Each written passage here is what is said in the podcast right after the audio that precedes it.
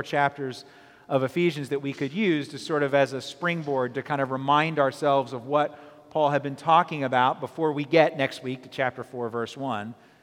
There's a number of texts that we could use, but I want to use this one. And believe it or not, the, this entire passage that we're going to read from verse 15 to 23 is one long sentence in the original Greek, just kind of clause built upon clause. Now, helpfully, the translators divided up a little bit. They put at least one period in here. But you need to know that it is one continuous thought in the mind of the uh, Apostle Paul who wrote it. Now, let me ask you to stand if you're able as I, as I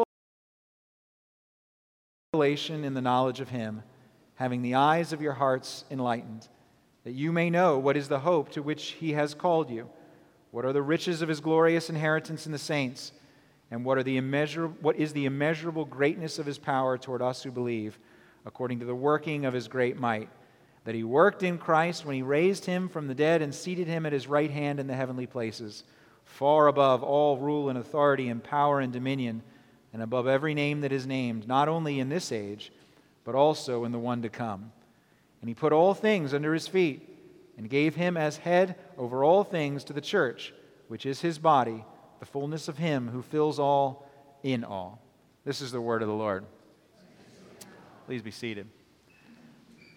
Now, one of the vows that Corey's parents made just a minute ago was to pray with her and to pray for her. What should they pray? I just told you that we should be praying for those in our congregation who are working with children in our local schools. What should we pray? Well, this is helpful, what we just read, because here we have the Apostle Paul saying that he is remembering his fellow Christians in his prayers. That's what he says. In verse 16, I do not cease to give thanks to you, to give thanks for you, remembering you in my prayers. Then here you go. What's he say? We get three things Paul says he's praying for the Ephesians to know. This is what I want you to know. This is what I'm praying that you would know. Whether you're Corey Kugel or whether you're one of the educators who just stood up here a minute ago, I want you to know three things listed exactly from verses 18 and 19 of Ephesians 1. You should know the hope to which God has called you. You should know the riches of God's glorious inheritance in the saints. And you should know the immeasurable greatness of God's power. I want you to know the hope. I want you to know the riches. And I want you to know the power. First, let's know the hope. We have to be careful not to throw this word hope around too, too casually, because we live in a world that is often a great struggle. Jonathan Tjarks, the guy I got to know a little bit uh, about a year ago, started reading some of what he's written, some of what he's done in the area of sports journalism. You've probably never heard of him. He's a fairly known sports writer, primarily focused on basketball, the NBA, the college basketball. He did a podcast he wrote for a news outlet called The Ringer. Jonathan Tjarks died last week. He was 35. He had a two year old son. Well, last April, he was diagnosed with an extremely rare form of sarcoma, a cancer which forms small tumors in the bones and connective tissues. Five year survival rate under 30%. And he wrote at the time, he said, being diagnosed with terminal cancer doesn't happen like it does in the movies. Doctors don't actually tell you how long you have to live because they can't predict the future. What they say is what you have will kill you at some point. We just don't know when. It could be months, it could be years, it could be longer. He says the only hope they can offer is that someone might find a cure before it's too late. That's the best they can do. That's the only hope they got. Not much certainty at all. Can't throw that word hope around too casually. Biblical hope, though, is different. What the Apostle Paul is praying for is different. In the Bible, the word hope is used to talk about something that is certain, that is guaranteed. When you're talking about biblical hope, you don't have to wonder. It's not like a doctor trying to guess as to how long someone might have, because biblical hope, if you had it, and Jonathan Tjarks, by the way, did have it, biblical hope is certainly is a certainty that is grounded on what God has done for us through Jesus Christ. It is grounded on everything that Paul has been talking about up to this point when we get to, to, to, to this text in, in, in chapter 1. It's grounded on everything he's been talking about. Who has, what has the ability to make your hope more than just wishful thinking, more than just confident expectation? What has the ability to make it certain? Well, that's what the beginning of chapter 1 was all about. Your hope can be a confident certainty when you know that you have been blessed by the Father, when you have been redeemed by the Son, and that you are accompanied by the Holy Spirit. That's what Paul talks about at the very beginning of Ephesians chapter 1. Every Christian is known by the Father, redeemed by the Son, and accompanied by the Holy Spirit. Your hope can be certainty when you know that God has sent Jesus through his blood, Paul says in verse 7, dying in our place to pay the penalty for the rebellion that we have committed against him. That's when our hope can be certain. That's the foundation of our hope. It's like the hymn says My hope is built on nothing less than Jesus Christ and his righteousness, Jesus' blood and his righteousness. Now, if you're Corey Kugel, if you're one of the children that you're teaching in school, it's tough to think about eternity. It's tough to talk about death. And it's certainly the desire that we would have for every child to, to live a long life. But as Jonathan Tjarks learned, no doctor, no parent, no teacher, no pastor, as much as he or she might want to, can give a guarantee as to how long you will live. But we can have, and the Bible does give us, a basis for a true and certain hope that we can proclaim with absolute certainty and that can never be taken away. That makes all the difference for the future based on what we can know here in the present about what God has done in the past. That's the first thing I'm praying for Corey. First thing I'm praying for teachers, that as you approach your life, approach your sacred task, that you would know that true hope. The second thing for which I'm praying is that you would know the riches. Now, I want to clarify something. And when we actually studied this text in more detail a couple years ago, we talked about this. But I want you to look at verse 18. It says, Paul wants, Paul wants the Ephesians to know, he says, what are the riches of his glorious inheritance in the saints. Now, it is absolutely theologically true, and this is even talked about in other spots in Ephesians 1 and 2, but it is absolutely true that Christians have a blessing have a glorious inheritance. We are heirs to that. We are heirs to God's blessing. We are adopted sons and therefore heirs. Paul talks about that. And there are many scholars that I trust and, uh, who believe that that's precisely what's in view here when Paul says that he wants the Ephesians to know the, what are the riches of his glorious inheritance in the saints. Many people who believe that that's what Paul's talking about, talking about the inheritance that Christians have. But others argue, and I think more convincingly, that given the context and the, and, and the understanding of the Greek phrase that's translated, his inheritance in the saints, understand that it's actually best to understand this as Paul saying that the Ephesians are the inheritance. Right? The, the, the, the riches of his glorious inheritance in the saints. The saints are. The, the, the, the inheritance that is seen in the saints. Not that they get an inheritance from, from God, though that is also theologically true. But what Paul is saying here is that they themselves are God's inheritance. They are his glorious inheritance. They belong to him. Now, if you want to know more about the technical discussion, contact me during the week and I can point you to some of the more technical arguments. But assuming for now that is what it's talking about, what does that mean? What difference does that make? Well, what it means is that God has a love for us that makes us his own. Every child wants to be loved. Steve and Jenny know that, and they love Corey. Every Christian educator who works with children knows that. And so they, not just, they don't just teach, but they love their students. And the love of a parent and the love of a teacher is essential. But our prayer is that every child and every person that we meet, our prayer, my prayer for, for you, is that you would come to know that you are even more loved than any teacher, than any parent, than any friend could possibly love you, that you are loved and that you are treasured by God. And of course, Paul is not, Paul is not into pop self esteem psychology here. Right? The saints, as he calls them in verse 18, the followers of Jesus, are the inheritance, are the possession, are the treasure of God, not because they themselves have merited it or earned it, but because they are united with Jesus Christ. That's the key phrase that occurs throughout Ephesians 1, Ephesians 2, the whole first part of the book. The key phrase is in Him. We are in Him. We are in Christ. Our union with Christ is what makes us God's treasured inheritance. And one of the primary things to which baptism points is that union with Christ. It is a seal that points us to the belonging that the Christian has in Jesus Christ.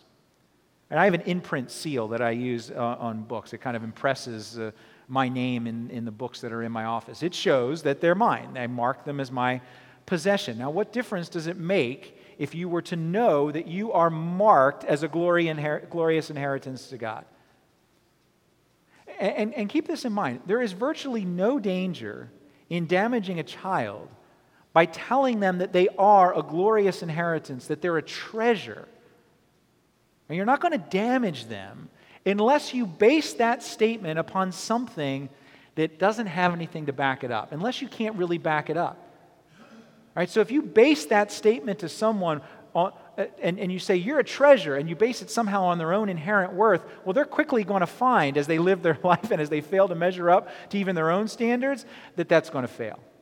If you base it even on the perfection of your own love for them, if you base it on that, then ultimately it's going to fail. If you can't back it up, then making that promise to a child is, is cruel. Jonathan Tjarks, with his terminal cancer diagnosis, wrote about how, through the process, it brought him back to his own childhood, remembering his own father's funeral. His father had a degenerative disease all through Jonathan's teenage years, slowly slipped away before his eyes, and died when Jonathan was 21.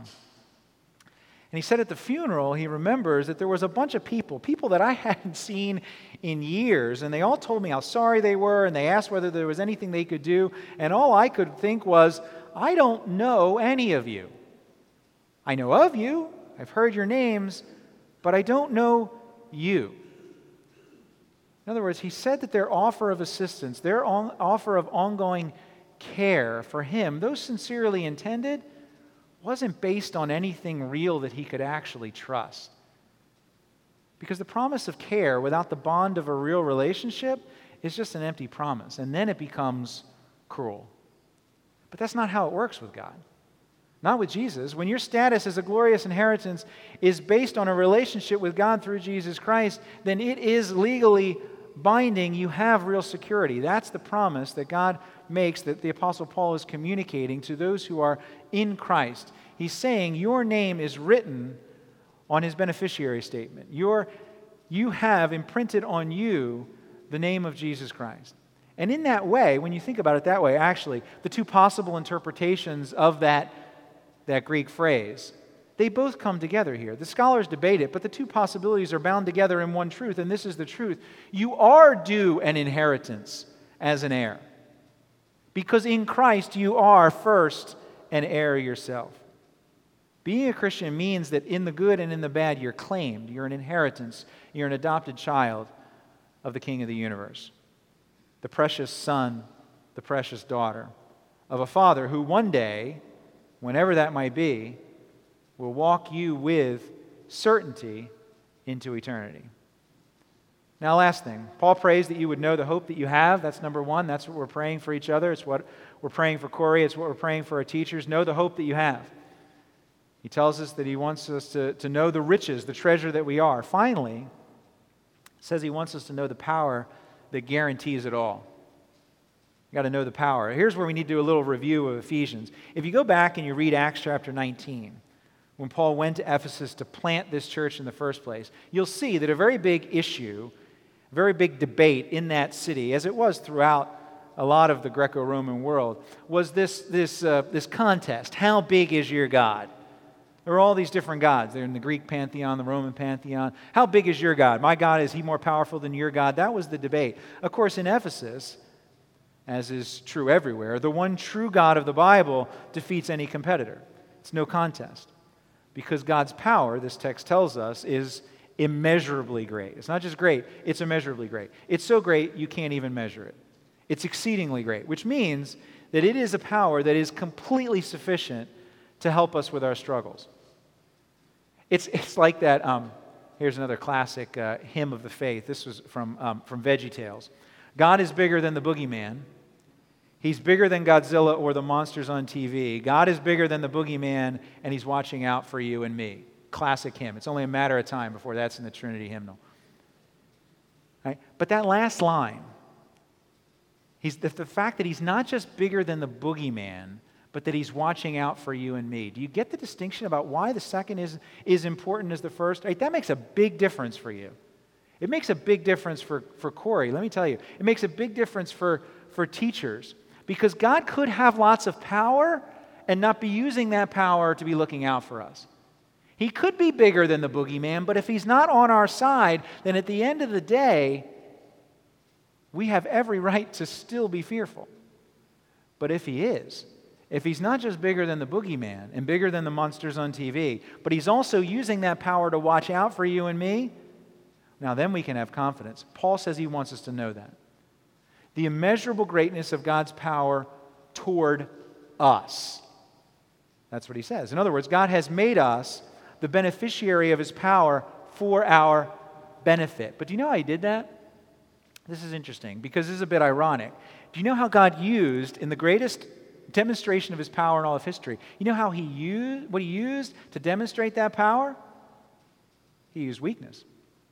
He used what it seems at first glance to be one of the most profound moments of weakness in all of history. When Jesus died on the cross, people thought it looked like weakness. But it was actually the most profound expression of God's power in all of history that the world has ever seen. Paul wrote to a different church, to the church in Corinth, that the message that he brings about this Jesus and this powerful God, it is apparent in weakness. We preach Christ crucified, he told them. And he said that people are going to stumble over that. They're going to look at that and it's going to confuse them about how in his death Jesus can be powerful because it seems, Paul said, it seems like it would be foolishness. But to those who are called, this apparent foolishness is the most profound wisdom. And this apparent weakness is stronger than any man. Because in the cross, God is displaying a love so deep because it is a love that costs him so much. It's a love that makes us the treasure and the glorious inheritance of God. This is, this is the song we sang earlier. How deep the Father's love for us, how vast beyond all measure, that he should give his only Son to make a wretch his treasure. That's what we are. We are his treasure, his inheritance, because the apparent weakness of the world is the most profound act of God's power in all of human history. That love, that becomes the power of life. That power of life is what defeats the power of death. That is what Jonathan Tjarks had to come face to face with in his cancer diagnosis.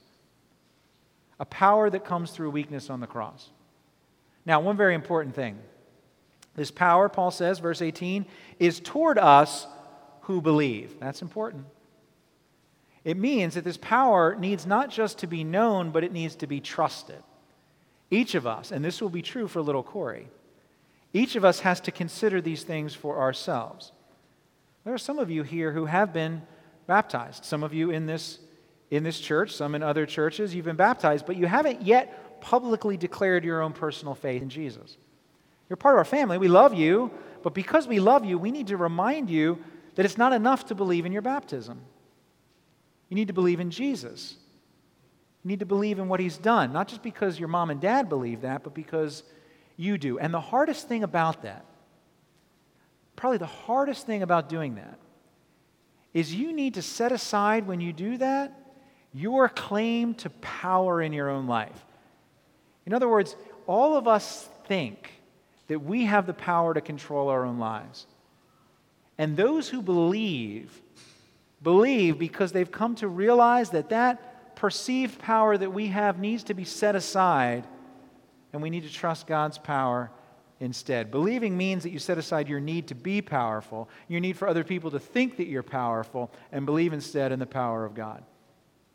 Now, this is how actually this whole Christian life works. Not just when you first put your faith in Him, it's not just when you believe in Jesus for the first time. Power through weakness is the way that God works in Christians throughout our entire lives.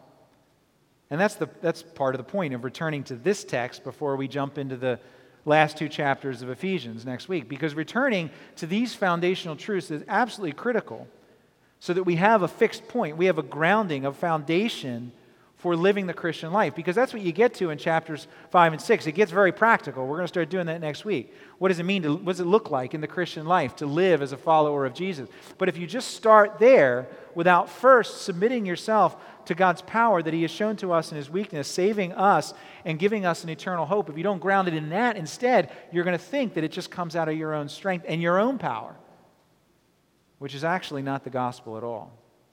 So that's why we need to start here. Jonathan Tjarks, in the middle of his cancer treatment earlier this year, this is what he wrote. He said, I want to believe in a miracle. There have been people with stage 4 sarcomas whose tumors have never come back. No one knows why. I asked my doctor if I could be one of those people. He replied, I'm not the one who decides those things. Jonathan wrote, Well, I believe in a God who does decide those things, but I also know that he has chosen not to heal me, at least not yet. That's what he wrote. And we now know that as of last week, God chose not to heal Jonathan in this life. Jonathan wrote at the time, that knowledge, that even possibility, he said, that hurts. That's where the questions come, where you need to figure out Am I really trusting in God's power or my own? Is my life broken or did God mess up somehow? When those questions come, that's when it's so incredibly helpful to see that Paul finishes his sentence not with verse 19, but he finishes it with verses 20 to 23 because he says that the great power, God's great might, verse 19, is grounded upon the work of Jesus Christ. In other words, he says, Look, I understand that you have a need for evidence here when I tell you, when I want for you to trust and hope in God's immeasurably great power. But you want evidence? Here's the evidence. Here's where you should look. You should look at Jesus Christ. You should look at him. And this is what he talked about. This is what we read in verses 20 and 23. Jesus, the one who was raised from the dead, that's your evidence. Jesus, the one who is seated victoriously today in heaven, that's your evidence. Jesus, who reigns and rules over all things, including cancer, that's your evidence. And then he gives him one last thing about Jesus in verse 22. And this ties us back actually to what we were talking about last week in Romans 12, talking about the church. Right? He says Christ is reigning, Christ is risen, but in addition to that, or actually because of that, it means that Christ is the head over all things. You see this, in verse 22, 23? Head over all things, given to the church, which is his body, the fullness of him who fills all in all. Now, when it says that Christ is the head of the church, there is a sense in which that carries the idea of authority. We talked about that last week. Jesus is in charge of his church, he directs his church, he rules his church. That's true, but there's something more. Because a head is not just in charge of the body, the head is inseparably connected to the body. In other words, the head body metaphor that's used several times in the New Testament to talk about Jesus and his church, it shows us that Jesus is not only in charge of his church, but that he is vitally connected to his church. He inhabits his church. He inhabits the work of his church. He fills the church, it says. Which is a final reminder to us that while Jesus does relate to each of us individually, and we do have an individual relationship with Him as believers. But it reminds us that we also, and He relates to us also corporately. He intends for us to be together in His church. Let me go back to the Jonathan Tjarks story one more time because this is what impacted me the most. In an article that he wrote earlier this year, published on The Ringer, he makes one of the best cases for being a part of a church, one of the best cases I've, I've ever read. And he wrote this for a secular, secular news and sports website. But hey, I guess when you're, when you're about to die, they cut you a little bit of slack. Write whatever you want. He said in this article that the small group church relationships he forged in the years before his diagnosis, that's what carried him through this last year. He said human beings aren't supposed to go through life as faces in a crowd. In other words, we're supposed to know each other. And that happens only in a church where you make the effort in advance to forge those kinds of real relationships with other people that are based on something real and eternal, that are based on your relationship with Jesus. But Jonathan Tjarks said something else about the benefit of, church, of close church community that I found absolutely fascinating, particularly on a Sunday when we baptized Corey. Jonathan said the hardest thing, understandably, any parent would feel this, understandably, the hardest thing about facing death was what it would mean for his two year old son. His own father, remember, got sick when he was only 12. And he said he never really, even though he was 12, those teenage years are so formative, he said, I never really felt like I got to know him, not as another man. He said, I had to figure it out all on my own. And now it looks like my son might have to do the same. It was the one thing that I never wanted for him. Which is why close community in the church, Jonathan says, came for him came to be for him his most important, listen to what he called it, his most important insurance policy. He wrote, People talk a lot about medical insurance and life insurance when you get terminally sick. They're always asking you about your medical insurance and your life insurance. He said, But relational insurance is far more important. He remembered from his own childhood, and he said, I didn't really need my dad's money when he died, but I could have used some of his friends. So, what Jonathan has done is, what Jonathan did was he told his closest friends at church, he said, When I see you in heaven, there's only one thing I'm going to ask you.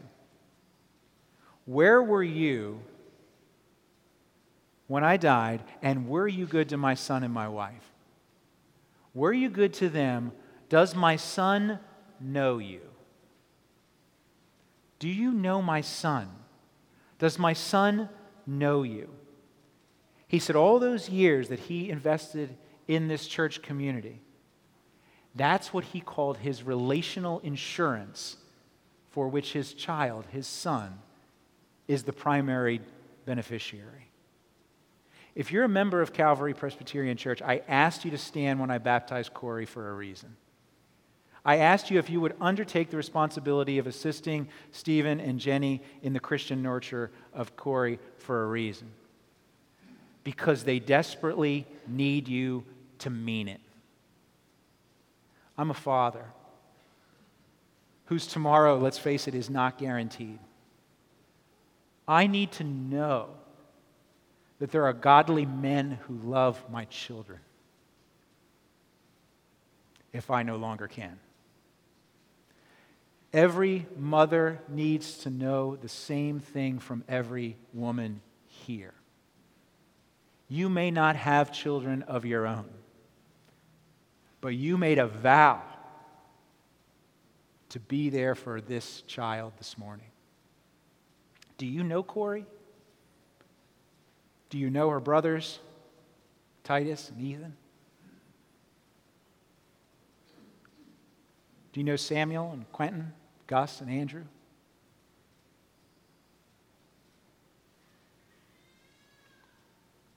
Astrid and Eli, Eric and Stacia and Luke.